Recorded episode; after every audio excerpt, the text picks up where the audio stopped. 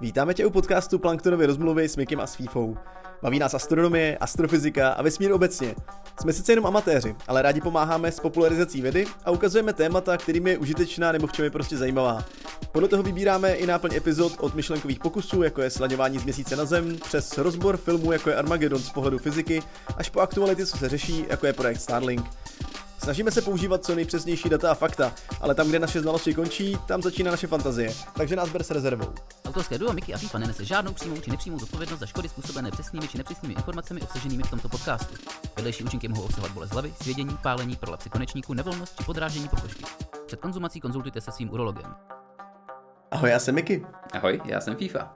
Dneska máme pro vás takový zamyšlení o tom, co bychom mohli dělat, kdybychom se chtěli dostat do vesmíru a co to vlastně znamená dostat se do vesmíru což může být filozofičtější otázka, než se zdá, ale reálně uh, pro dnešek nás bude opravdu, opravdu zajímat reálná cesta do vesmíru, jak vypadá způsob, jak vypadají způsoby, které bychom mohli použít uh, v současných podmínkách, v tom, co zrovna teďka se chystá, nebo co už existuje za projekty. A my jsme si dělali zatím jako takový drobný profil našich posluchačů a zjistili jsme, že uh, typický posluchač se jmenuje Evžen. Doufám, že Evžene posloucháš. Ahoj Evžene. Nazdar Evžene. Evžene, chceš se dostat, do vesmíru, že? Přesně, Evžene, chceš se dostat do vesmíru, jak, jak víme, jak víš i ty sám. A chceš se dostat do volného prostoru. To je... Tak na... tak, protože nač být ve vesmíru, když se tam člověk nemůže projít, že jo? Tak, přesně, my už jsme se jako, už jsme slaňovali z měsíce, už jsme zkoušeli i se podívat do blízkosti černé díry a takovéhle věci. Hmm, teďka nebude využívat filmovou techniku, ale reálnou, kterou tady máme na tomhle světě. A jaký jsou teda v zásadě v tuhle chvíli možnosti? No, tak možností je několik, je jich hodně. Obzvlášť pokud člověk nemusí brát v potaz jenom ty dobré možnosti. Mm, ale tak jako rozdělíme si tu misi na nějaký, na nějaký jako zvladatelný kousky, že jo? aby se člověk jako mohl projít do vesmíru, tak se v podstatě jako musí do toho vesmíru dostat a musí tam chvilku vydržet. Abych jako ještě řekl, že se jako musí vrátit, ale pokud je člověk jako dostatečný pankáč, tak se projde ve vesmíru, i když se nevrátí. Takže pokud bych to jako fakt moc chtěl, tak, tak ten třetí bod jako můžeme můžem jako vynechat. A, no a když se na to podíváme s těma dvěma, s těma dvěma jako pohledama, nebo s těma dvěma úkolama, který musíme splnit, mám jako takovou skvělou zprávu a to, že přežít ve vesmíru vlastně není až tak těžký. A pokud tam člověk jako se chce projít a chce tam, chce tam nějakou chvilku být, tak, tak na to jako vlastně vůbec nic nepotřebuje, krom, krom jako trochy teréninku trochu jako potapěčství, vydržet něco bez dechu, umět jako vydechnout z plic. Ale jako dá se tam být, není to tak, jak, jak, jak ukazovaný v některých filmech nebo v některých, v některých jako kreslených a podobně, kde jako člověk okamžitě vybouchne nebo kde ho to roztrhá. Ve smíru se dá jako reálně, reálně existovat a, a řád dvě minuty tam člověk jako může vydržet, pokud dobře vydechne. Já pokud vím, tak, tak, tak jako to maximum mělo být někde kolem minuty a půl, že tam, tam už jako člověk, tam už člověk, jedna věc je, že se ti vlastně vaří, že jo, dusí v, krvi, v krvi tak, a tady, tady ty problémy, ty máš vlastně kyselnou nemoc, to je to hlavní, co tě zabije. Um, plus teda jako máš problém s dechem a, a, ale vlastně takový věci jako je, jako je mm, kosmický záření, tak to vlastně ani na orbitě není zdaleka tak silný jako vol, volný vesmíru, to znamená, to by ty okamžitý projevy nemělo hned. Umrznutí taky ne, protože tam nejsou ty molekuly, které by mi předávaly tu, tak, ten, ten chlad, nebo teda, který by odebírali teplo. Takže to není ta, taková bída. Takže reálně jsem schopný minutu a půl tam teoreticky přežít. Prakticky pokud bych třeba za minutu 20 byl vytažený, tak si myslím, že to už, taky úplně nedám. To už, to už bude pozdě, to už jako udělal dusík v krvi hodně špatné věci. Ale pokud jim, myslím, že eh, těch, těch 30 vteřin tam, tam bylo jako, že jsi schopný se nějaký do, jo, do 20-30 vteřin vrátit tak, aby tě ještě dali dokupy. Tohle je číslo, kterýmu věřím úplně stejně, no, mezi 20-30 vteřinama mám prostě zadrženýho dechu, trochu, trochu po tlaku, ale člověk se vrátí, je to asi srovnatelný s potapickou nemocí která se jako dá rozdechat, když to není tak hrozný. No a když se podíváme teda na to, kdybys to chtěl jako přežít díl než, než pár minut, jaký jsou teda teďka možnosti vůbec, co, co vlastně v tuhle chvíli operuje eh, na orbitě, jak, jak lidi teďka lítají do vesmíru, vlastně to je možná hlavní otázka dnešní epizody, protože vy se na konci epizody, nebo ty teda Evžene, se dozvíš na konci epizody, co můžeš ty konkrétně udělat pro to, aby se dostal do vesmíru. Fakt to je reálný, Víme dokonce i statistiku, jak moc to je reálný. Tak, tak. No, začneme, začneme tím, že vlastně lidi standardně do vesmíru lítají nějakýma raketama. Nějak se tam jako pohybujou a když se člověk jako prochází, prochází mezi vesmírem, se tomu jako právě nenápadně říká Eva. už víme přesně, že to je extra vehicular activity. A to nenápadně naznačuje, že teda musí člověk vystoupit z nějakého vehikulu, z, nějaký, z nějakého dopravního prostředku, který ho tam dostal. A co je jako zajímavé, je, že to nemusí být nutně jenom dopravní prostředek, může to být i třeba stanice. A my jsme si uvědomili, že vlastně hodně lidí neví, když jsme, když jsme minule zmínili o, o dokování na ISS při, při projektu SpaceX, že, že nějakou vesmírnou stanici máme. Co a nebo taková ne... vesmírná stanice je? Tak, a nebo dokonce nevědí, že je teďka jenom jedna. A, a, a že máme právě jednu. Že je prostě jenom jedna stanice, kde máme lidi ve vesmíru teďka v tuhle chvíli. Což začněme teda obšírnějc. Lidi měli už 50, možná víc let touhu ve vesmíru přežít delší dobu. Jsou tam nějaké vědecké, nějaké trochu ekonomické a samozřejmě silně i vojenské zájmy, jak jako testovat a zkoušet, co se ve vesmíru dá dělat a jak by ve vesmíru lidi mohli existovat delší dobu. A tak začaly vznikat vesmírné stanice. A nevzniklo jich úplně málo, řádově jich tam už byly asi desítky, no, minimálně deset určitě. A samozřejmě na, na vrcholu stál vždycky Sovětský svaz. Ten jich bude mít deset sám o sobě, co jich, co jich tam kdy poslal. A mm, nějaký dvě nebo tři poslala Amerika, myslím, že možná dvě poslala, třetí plánuje. Nějakou plánovala Čína, dokonce tam Čína dvě měla, a nějakou plánovala Indie, tam myslím, že tam teda ještě nebyla. Je jich docela přehršel, ať už, ať už plánovaných těch, co tam byly. Každopádně v tenhle ten okamžik, v tenhle ten čas je tam právě jedna, která se jako stabilně drží, která tam funguje, na kterou lidi lítají a která je nepřetržitě osídlená. A to je právě Mezinárodní vesmírná stanice, neboli ISS. Dokonce na ISS má Evropská kosmická agentura, jakože Evropa tam má vlastně jako svůj, svůj projekt, svůj modul Columbus, který tam teda dostávala ty na 20 let od té doby, co se to projektovalo, každopádně ten modul už tam je a funguje. Dělají se na něm různé pokusy. A jo, k tomu se možná dostáváme. Proč tam ty lidi vůbec jako jsou, co tam jako děláme a k čemu nám to je dobrý, ať už teď nebo v budoucnu. Protože nás to stojí docela dost peněz. Českou republiku, pokud vím, ty jo, 56 milionů euro ročně. Docela dost. My, my, to bude takhle. No, teda ne konkrétně ISS, ale celkově jako členství v ESA, ale, ale ISS je takový to, co je nejviditelnější jako součást. Tak to, no, když, jsme, když, když jsme u toho ESA, tak je taky důležité zmínit, co to, co to přesně je. Občas, když to řeknu, tak na mě lidi taky koukají. Velice jednoduše je to to samé, co, co NASA, ale naše. Je to Evropská vesmírná agentura. V mnoha ohledech jako spolupracující, v mnoha ohledech konkurenti ale řeší, řeší si prostě svoje věci a samozřejmě na, na ISS spolupracuje. A na ISS má jeden, jeden takový pokoj, jeden modul vesmírný. A tam můžou lítat i, i evropský astronauti. Ale k evropským astronautům se tam se dostaneme až, až v závěru, protože... Dostaneme se tam později. No a dobře, a co tam teda, co tam, dělají? co tam teda probíhá, k čemu je to dobrý, ať už teda uh, nám, jestli nám to jako zlevní chleba jednou, nebo, nebo, nebo k čemu je to teda dobrý lidstvu jako, jako badatelům a uh, lidem, co rádi zkoumají obzory. Tak, tak no, jak, jak už jsem zmínil, tak obchodní zájmy tam jsou mírné, ale především, především vědecké a především vojenské zájmy na tom byly. Co se týká vojenských, tak se, tak se zase nedá, nedá tolik mluvit, protože většina vojenských zájmů ve smíru a vojenských projektů aktuálních je samozřejmě přísně utajovaných. A pokud bychom o nějakých věděli, tak to stejně nemůžeme říkat. A tak se můžeme třeba jenom odpichovat od těch historických, které už jsou odtajněný.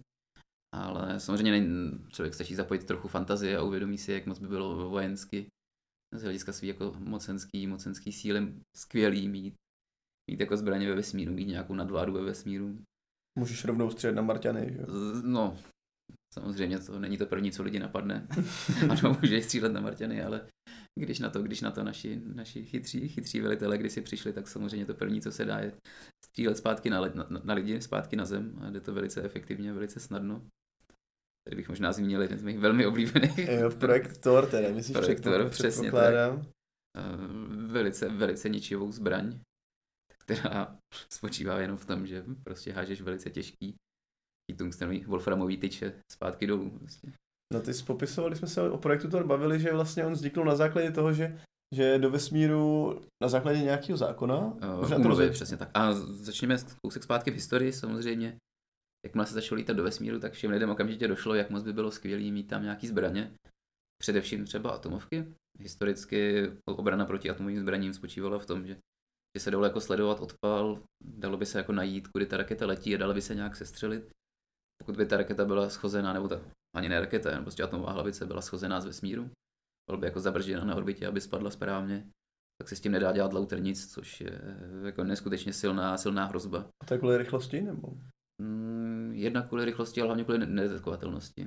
No jenom jako nepotřebuješ nic jako detekovatelného, nějaký silný odpal na zemi. Mm-hmm. Prostě to jenom spustíš až. Jo, jo, jo. Najdi si něco takového, prostě to jako spadne, spadne na hlavu a konec.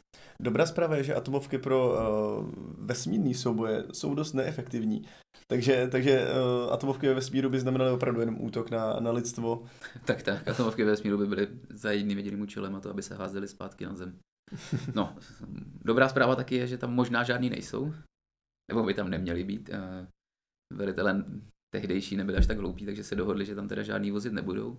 Obecně, že se tam nebudou vozit žádný zbraňový systémy hromadního ničení, protože krom atomovek samozřejmě z vesmíru by se velice dobře dali sypat všemožný, všemožný zla, ať už chemický nebo biologický. Takže vlastně žádný takový... Chemtrails třeba. třeba chemtrails. má chemtrails má jako maximální limit, kam jako můžou být roznášený, ale proto se dělá jenom z letadel. Prostě kdyby byly vejš, tak je to proti umluva. To je pravda, to je pravda. Samozřejmě my si taky myslíme, že chemtrails neexistují. Ale myslíme si to, co když existují, že jo? Což existují. Jako to, že seš paranoidní, neznamená, že po tobě nejdou. Já bych stejně tak řekl, že je dost možný, že nějaký systémy z hromadného ničení zbraňový ve smíru jsou. jako je zcela, jasný, že o tom my bychom nevěděli. Že, um, bylo by to hodně těžké, o tom, o tom se dá jako taky povídat, jak jako dostat něco do vesmíru, aniž by si toho světové mocnosti všimli. Ale jako v realita tam jako nějaké možnosti tam jsou, skulinky, skulinky by existovaly. Takže je možný, že ať už Amerika, ať už Čína, a nebo Rusko, to jsou asi tak jako jediný, jediný tři mocnosti, které mě napadají, že mají jako kapitál, lidi, schopnosti a dostatečně pokročilou vědu, aby něco takového dokázali. Tak je možný, že mají nějakou jako vesmírnou bojovou stanici plnou, plnou všemožných zbraní. No ale kdybychom tohle všechno vynechali, kdyby tohle všechno být nemohlo, tak by tam mohl být obyčejný projektor, obyčejný tungstenový tyče, představte si to asi jako telegrafní dráty, teda dráty, sloupy, z Wolframu, pořádně těžký a prostě jen tak zaparkovaný na orbitě si tam lítají. A když chceme zničit třeba Paříž, tak ji zabrzdíme tak správně, že dopadne do Paříže. A ono to má takovou, takovou kinetickou sílu, tak jako rychlou, rychlý gravitační zrychlení. Je to tak těžký, že když to narazí, tak, tak se to jako rovná atomovým výbuchům. To je prostě problém v tom, že jo, ty tyče měly být dlouhý asi 3 metry a široký a teďka nevím si 15 nebo 30 cm, čili fakt jako, jakože vlastně relativně, relativně malá věc, jenže jedna věc je, že Wolfram má docela velkou hustotu, nedosteče se jen tak, takže se to udrží konsistentní. A co je nejdůležitější, tak uh, jedná se o kinetické zbraně, že kinetická, kinetická energie, jako určitě všichni víte, včetně Evžena, že jo, uh, že ta se počítá MV na druhou, to znamená, rychlost tam má mnohem násobně větší význam než hmotnost jako taková, takže pokud to urychlím uh, na, na, na orbitu a schodím to z orbity prostě rychlostí, kolik se lítá na orbitě, těch 27-28 tisíc km za hodinu, No, jako reálně, reálně to bude dopadat pomalejc, protože já musím jako přibrzdit, abych spadl. Ale asi o nějakém tisíci se jako určitě dá bavit. No, ono, ono co je jako zajímavé, když, když vlastně brzdili raketoplány, tak ty zpomalovali svoji rychlost jenom asi o 1%, aby už jako pomalu z, z, je chytla atmosféra. Tak tak, aby, aby ono, začal brzdit. Takže ono, ono, ono opravdu jako to, jako na začátku už by jako ano, samozřejmě se to třením zbrzdí, jako to je asi jasný, ale... Což přesně proto je to tyč, aby, aby nebrzdila tak moc. Ale, ale jako musím o něco zpomalit, abych spadl. Na druhou stranu, i pokud to napálím jako tisíci, tisíci metrů za vteřinu do země, takovýhle sloup, tak, tak to je prostě velká paseka. Zároveň to prorazí vlastně jako nej, nej, nejhlubší, nejhlubší bunkry protiatomový a takovéhle věci, že to dokáže až několik desítek metrů hluboko. No, tak to je taková zajímavost eh, projektu Thor, čímž jsme se, čímž jsme se trošičku odbočili od cestování do vesmíru, ale... Tak, tak. Každopádně je možné, že nějaká takováhle, ať už ruská vesmírná stanice tam jako existuje. A kdyby je někdo čapnul, tak řeknu, hele ne, my tady máme jenom jako sloupy, jako budeme stavit most. prostě dokud to člověk jako nehodí dolů, tak, tak to vlastně není zbraň, je to prostě jenom sloup.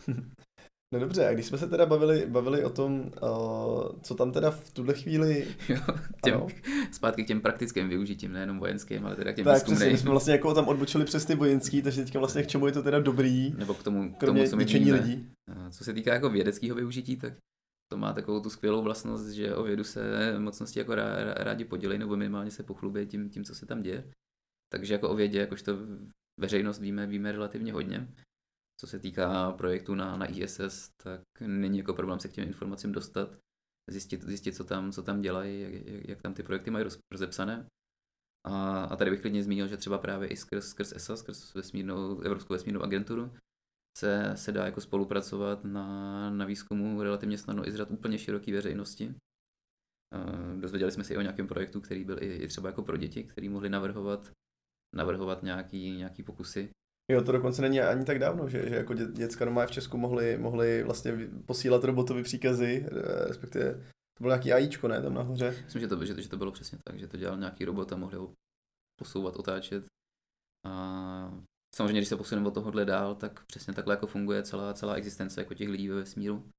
Je tam nějakých jako šest astronautů, který, který se nějak jako střídají. Tři naši. Šest, je, šest je maximum, teďka je tam myslím, že pět. Pět tam je. Jo, pět, tam byly tři, pak dva přiletěli s Crew Dragonem. Přesně, takže těch je tam přesně pět. A ty tam v podstatě dělají jako přesně to, co se jim, co se jim jako ze země řekne. Oni se jim tam jako dovezou, dovezou se jim tam sady experimentů a na zemi je armáda odborníků, vědců, kreativních lidí, kteří jako přemýšlejí, co a jak by se dalo zjistit, co jak by se dalo otestovat. A lidi, kteří zajímají, jestli planeta je fakt placatá. Ty taky. A, a, nejenom, a nejenom jako věci, které jako dělají přímo, přímo pro ESA nebo přímo pro NASA. Nejenom jako vesmírné věci, ale i věci, i, i, i lidi normálně z průmyslu, který, který jako něco zajímá a potřebují něco oskoušet, potřebovali by něco zjistit, tak do toho jako můžou, můžou přispět a, a jako historicky přispívají nějakými jako návrhama, projektama a, a ty se tam pak provádějí. Což jako posouvá dál naše poznání, ať už v oblasti biologie nebo materiálu nebo, nebo existování jakýchkoliv věcí ve stavu bez tíže. No, teďka, ty jo, tam byl vlastně jako zajímavý evropský projekt s těmi myšma, že jo, jsme viděli. Přesně tak. To, prostě byly poslaný myši, bylo jich, bylo jich, o, to jo, kolik jich tam bylo? Něco kolem 20? Řádově dost. No, jak, já teďka nevím, něco mezi 17 a 37, já teďka nevím přesně, jak se mi to tam popletlo, ale, ale jako nižší desítky. A udělal jsem pokus, jako, jaký to má vliv na myši. Mm, na mě osobně, můj osobní dojem, když jsem viděl to video, který se dá doma dohledat, dogooglit, uh, tak jako já jsem z toho vědecky moc nevyskoumal popravdě, ale strašně se mi líbilo, jak byli rostomilí, jak tam těpkali prostě v tom, v tom volném prostoru a úplně nejlepší bylo, že se začali tvořit umělou gravitaci, protože se buď nudili, tam jako byly, jsou zatím odhady, jestli to bylo buď způsobený nudou, nebo, anebo, anebo nějaký jiný... Jo, každý, no. každý organismus má touhu se udržovat jako nějak jako funkční, nějak aktivní. No, co, což bylo, myslím, že po tou nudou. Druhá byla nějaká jiná, ještě jako stresová a, deprivace. A samozřejmě stres čistě hmm. absence gravitace. Oni si tím že vytvoří podmínky, které znají na Zemi. No, dělali to tak, že prostě běhali v té kleci dokola, takže cítili vlastně pevnou půdu pod, pod nohama, takže to je vtipný. Byly, byly rostomilé myšičky, rozhodně doporučujeme se na to podívat. Mm, vyzkoumalo se na tom spíš jako přizpůsobivost těch myší, že se nejenom jako strašně rychle naučili, naučili odrážet, že se tam i očišťovali, což pravděpodobně znamenalo, že to, že jako nebyli zase tak vystreslí, protože no, by řešili jiný problémy. tady, tady tě třeba do toho tě trochu skočím, abych jako takhle jako nesnížil to, co se tam vyskoumalo. Že on si člověk řekne, no tak myši jsou ve vesmíru, žijou, pohoda. Se vlastně na nic tak nepřišlo, já ale... Já jsem ti právě dával prostor, jo, aby se abych toho mohl jako byl vědec. Je důležité si uvědomit, jak neskutečně vědecky cený je vědět, že jako dobře úspěch, jo, myši, vesmír, pohoda. Protože jako ne pro všechno to tak platí. Člověk by si mohl říct, OK, tak jako je tam stav bez tíže, lidi v něm jsou schopní nějak plavat. My jako třeba na druhou stranu víme, že někdo by si mohl jako představit, že si tam jako dám kitku a taky jako bude pohoda, že jo, no a, a ono ne. To znamená, my o tom vesmíru zase jako tolik nevíme a, a hromada představ, který máme, tak jako nejsou vědecky dostačující, nejsou dostačující pro to, aby jsme se dostali na Mars, nejsou dostačující pro to, aby jsme se dostali kamkoliv dál, kamkoliv vejš. Tyhle ty věci, které si lidi vysnili, prostě sny nejsou všechno a je potřeba je poskoušet, je potřeba je otestovat znamená tenhle ten test a tenhle ten závěr, že jako myši jsou OK ve vesmíru, že myši jsou OK ve stavu bez tíže. Že ono se jako klidně mohlo stát, že jako, že jako pochcípou, protože nebudou mít nějakou orientaci, přestanou jim fungovat jejich nějaký vnitřní systémy, a zmatou se, depresí se pohryžou a tedy a tedy a tedy. Tam do té doby, než se to vyzkoušelo, tak se dalo jako představit jako hromada způsobů, co se jako může stát špatně konkrétně u myší, stejně tak, jak se tam jako dřív posílali zvířata, prostě jako nikdo netuší, co, co to s nima udělá. A i když ten vědecký pokus dopadne tak, hele, je to vlastně normální, vypadá to, že jsou prostě v pohodě, jako nic zázračného se nestalo, jako nezjistili jsme, že začali svítit jako zeleně oči a začali mít schopnost jako mluvit tele, telepaticky prostě s lidmi. Je to furt jako neskutečně skvělý a důležitý a cený výsledek pro jako rozvoj lidstva, pro postup někam dál. Mm-hmm jako narazil bych právě třeba na ty, na ty kitky, který, který je pravda, no, jasně, nemají. Tam je pravda, že jako kitky v prostředí mikrogravitace mají, mají problém a vlastně, že Jan Lukačovič z Akademie věd, tak ten, ten dělal marazonauta, nebo ještě dělá vlastně. Já teďka nevím, jak na tom popravdě je, budu si s ním muset někdy zase potkat. A nebo možná můžete i vysledovat na, na Instagramu uh, Lukačevič Jan, Zaj, zajímavý člověk, který popularizuje vědu a kamarád. tak ten vlastně dělal pokus uh, kvůli tomu, jak pěstovat, pokud vím, zelí a brambory tam měl na Marsu. Protože na Marsu je vlastně menší gravitace, tak se to má, bude se to zkoumat, nebo už se to zkoumá nějakým způsobem i na, i na ISS, vůbec jako tady ty biologické pokusy s kytkama. A on to zkoumá vlastně na Zemi, tím, že udělá z těch kytek aeroponie, to znamená, že zavěsí ten kořenový systém dá do vzduchu a ten je vlastně celou dobu konstantně zvlhčovaný mlhou, která má, myslím, že mikrometrové kapičky, které jsou plný jako vody a zároveň živin a ty kytky tam jako hrozně bojí a, a, a rostou dobře, ale muselo se nejdřív zjistit, jak, že vůbec jako se aeropody dají dělat, protože to vlastně nejlíp simuluje prostředí mikrogravitace. Takže to je, to je třeba jako jedna zajímavost, taky jako český, česká věda, že dělá takovýhle, takovýhle zajímavosti, zemní pokusy. Na ISS si myslím, takovýhle pokus přímo ještě nebyl s aeroponiama, ale, ale dá se očekávat, že tam budoucnu bude. Přesně, jako dřív nebo později, buď na ISS nebo na dalších stanicích, které budou takovéhle pokusy jako budou muset proběhnout, jestli chceme jako lidstvo pokračovat ke kolonizaci vesmíru, tak tohle se jako bude muset vyřešit. A je to jedna z věcí, která je jako velice na ráně k tomu, aby byla vyřešena. Teďka nedávno, nedávno se, tam, se tam dokonce na ISS uh, dokázal ověřit pátý stav hmoty. Uh, co to bylo za, tyjo, nějaký druh plazmatu. Ale teďka si vůbec, vůbec nejsem jistý, co, co to přesně bylo. Možná tady ten pokus dohledám a dám ho do popisku ale bylo to velmi zajímavé, že oni tam dokázali vydržet, uh, udržet pátý stav hmoty asi na 10 vteřin. Mm-hmm. Jakože, to, to, to nevím. No vidíš, to tak... to neporadím, to nepomůžu. To jsme si neprobrali před, před tady tu epizodou, takže já to dám do popisku. Napíšu si, abych to dal do popisku.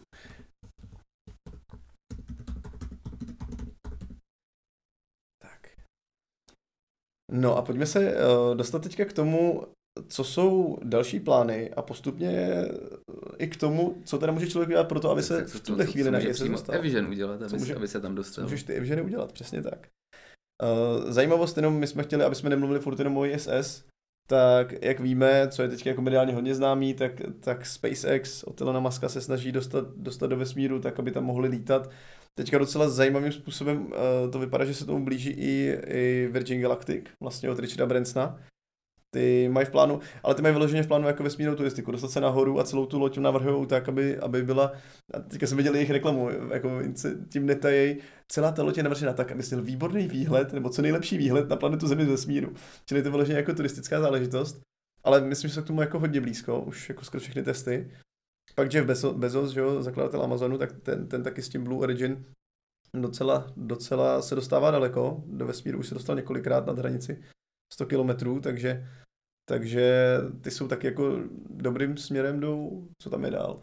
Japonsko vlastně, co vymýšlí. No, jak Japonsko, tak Čína, tak Indie mají jako projekty, mm. ale to jsou víc jako státní, to budou taky mm. spíš vědecký.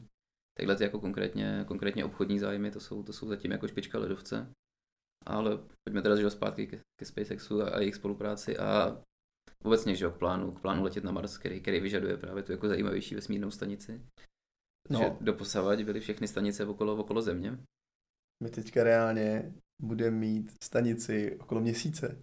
Jmenuje se Gateway. Plánovaná byla na rok 2022 a vypadá to, že se bude stavit až 2024 a mimo jiné snad i kvůli koroně, pokud jim se to odkládalo. Že jako, a nejsem si úplně jistý. A kdyby ne, tak bych řekl, že to je kvůli koroně. Hmm. Možná se odkládal kvůli, kvůli lidský hlouposti, kvůli blbosti, kvůli náročnostem. Ale dobře se to svedlo, protože... Ale projektový manažer, jako když vidí korunu, tak, tak jako úplně jasně řekne korunu, takže už se jako nikdy nedozvíme, proč se to odložilo.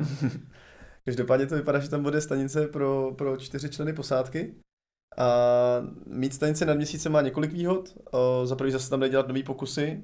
Je tam zase jako problém s úplně, úplně jiným o, vesmírným zářením, protože, protože to elektromagnetické pole okolo Země už není zdaleka tak silný na měsíci. Ale co tam je, co tam je jako velká výhoda, že se dá na měsíci těžit raketový palivo. Protože v okolí pólů na měsíci byla, byla nalezená voda a možná nejenom v okolí pólu, to si nejsem jistý, ale z nějakého důvodu to chtějí těšit u pólu. Mm-hmm. A chtějí tam těšit vodu a tak, když se rozloží na vodík a kyslík, tak máš raketový palivo a můžeš lítat dál. Což je super věc, takže se můžeme těšit na, na projekt Gateway, uh, který bude mimo jiné uh, vlastně že jo, obsluhovaný NASA, ISS, uh, teda uh, Space ESO, to tam taky. Já tam taky spolupracuje. I, I Čína by tam měla spolupracovat, i Japonsko by tam mělo spolupracovat. A i Rusko tam spolupracuje. Pokud vím, tak je tam jako konglomerát všech jako pěti, pěti jako předních vel, velmocí, který jako do toho nějak předsmrdávají. Na tom je ještě zajímavý, na tom je ještě zajímavý, že vlastně eh, tady to celý by se mělo dít v rámci projektu Artemis, který budou mít rakety úplně největší, co kdy byly. Zatím byl největší, že Saturn 5, a který nesl lidi, který nesl, nesl Apollo vlastně na měsíc, tak teďka bude ještě o metr větší raketa, která bude mít něco přes 3000 tun, což už je fakt hodně. A zase spotřebu paliva něco kolem 20 tun za vteřinu, jako, že prostě to už je fakt raketa, no. Taková, taková zajímavost v hodně blízké budoucnosti. No a když se teďka eh, vrátíme uh, od našich fabulací, pač já si opravdu nejsem jistý, kolik vlastně států, a který přesně tam budou spolupracovat, ale o projektu Gateway 100% napíšem taky do popisku. Uh, tak no, jsem... projektu Gateway uděláme asi epizodu, až, až jako bude, bude blíž. Tam až náš to... podcast bude trvat čtyři roky, tak 100%. Tam je, tam je jako hodně co řešit. Ale jinak jasně, no, jo, protože budeme dělat rozhodně epizody o cestech, cestách na Mars, takže tam, tam Gateway bude mít nezastupitelnou roli. A a když se vrátíme teďka na ISS a k tobě, Evžene, kdybys chtěl na ISS, tak jsme si zjistili od Evropské kosmické agentury nějaké podmínky k tomu, eh, co musíš pro to udělat a splňovat. Hm, chceš začít? FIFO? Hmm, projdeme, projdeme podmínky, které že musí splňovat. No, první podmínka je, že musíš být členem nebo občanem nějaké členské, členské země, což máš štěstí, se Čechem. Češi jsou členové, členové členským příspěvkovou organizací do ESA a dávají, dávají tam relativně značný příspěvek, takže ta šance na, na průchod tam je. Takže stačí, stačí kontaktovat ESA a přihlásit se na jejich eh, výběrový řízení, který, který teďka asi zrovna stejně žádný neběží, ale oni si to vedou, vedou v patrnosti. No, pak to odpalijou po docela solidních číslech. Jo, jo. Musí ti být teda, uh, nebo takhle, ideální preference v tuhle chvíli jsou 27 až 37 let. Nicméně, co jsme jako se dozvěděli zase z jiných zdrojů osobních, uh, tak spíš stejně berou už jako zkušenější lidi, jako 40 až 50, že to jsou ty, co se do toho vesmíru spíš jako dostanou, ale, ale v oficiálních podmínkách na, na webu je 27 až 37. Vejška 153 až 190, což splněme s FIFA oba. Spíš jdeme teda eh, k té nižší hranici. Což, což je samozřejmě výhodnější. Být nižší hranice je výhodnější, protože jste lehčí, menší, méně na vás potřebuje všeho. Takže um, co dál potřebujeme splňovat?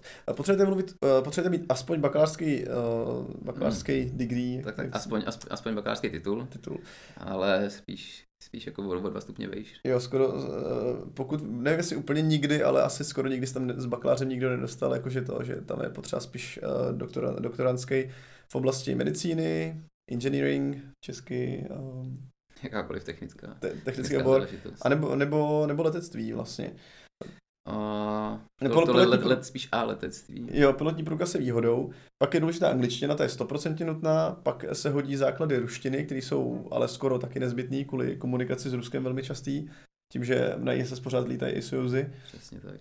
A myslím, že ještě francouzština se tam hodila. A No a tím, ale tím, že jste Češi, tím, že jsi v Čech, tak máš, máš jako nějakou pravděpodobnost. No ještě, ještě tam jsou jako fyzikální podmínky, že takový, co si člověk představí, že musí být zdravý. Není, není to vlastně tak strašný, je to asi podobně jako na strojvůdce. Musíš mi házet lopatou. a moc to se to neví, ale na strojvůdce jsou poměrně jako náročné zdravotní podmínky. Každopádně přesně jako v podstatě jako nepoškozený zdrav, nepoškozená orientace, velmi dobrý zdravotní stav, jak jako fyzický, tak psychický. To jsou jako jasné podmínky. Doufujeme, že Evžen má štěstí a takové podmínky by splňoval. Přesně. No a musíš pak projít různýma testama, včetně uh, rotačních židlí, centrifug, výcviku v bazénu a, a ve stíhačce. A, a zároveň musíš dokázat, že jsi eh, nic emočně stabilní. Jo, to je pravda. Mají takovou chybičku ve stylistice na, na stránkách. Jo, ale... Mít, měl... mít anglicky doporučuji si přečíst. Pokud jako nejste, nejste emočně nestabilní, tak, tak jako nemáte šanci se tam dostat. No a výcvik probíhá v Německu i v USA, všude možně vlastně. Dokonce v Německu máme ten model toho modulu Columbus, takže tam, tam, se, tam, tam se přímo trénuje v tom, uh, protože byly vlastně vyrobený dva ty Kolumby, ale jeden prostě lítá nahoře a jeden je v Německu, což je taková zajímavost. No a brýle jsou dokonce OK. To si myslím, že nemůžeš hmm. mít brýle, tak můžeš mít brýle, to, to není, ne, ne, nevadí. No a to je celý. Jo a, a pak, pak vlastně poslední, poslední věc je uh, už takový detail, že musíš projít tím výběrkem a když se dělal výběrko v roce 2009 v Kolíně nad Rýnem, tak tam bylo A teďka se to můžeme přesně, ale... Z těch 100 tisíců všech lidí vybrali nějakých 9 tisíc, 8,5 tisíce. Bylo tam nějakých 8,5 a, a, a co se dostalo na, ty, na to výběrko a z těch vybrali 6. Takže musíš být trošku štěstí. Ale to podle mě už jako... Jako když tomu jdeš naproti, tak se ti to podaří. Ale reálný to je prostě. no, takže Evžene, teďka už máš všechno. Můžeš se učit rusky, francouzsky, anglicky a případně se dodělat nějaký doktorát a můžeš do vesmíru. Já bych to pomalu uzavřel naším nějakým poučením. Opět. Mm-hmm. Jaké by si vzal poučení ty? A já jsem to chtěl říct, že by si mohl začít. Za mě poučení, tentokrát takové ryze, ryze technické a málo filozofické, bude, jak, jak strašně je ten vesmír blízko. Když jako člověk trochu zapomene na sny, předpokládám, že každý, každý z nás, a především naši posluchači, jako často sní o vesmíru a o tom, jak by se tam mohli dostat, tak člověk pak jako trochu vyvstane takový pocit, že, že ten vesmír prostě je jenom sen, že jako strašně daleko a nedosažitelný.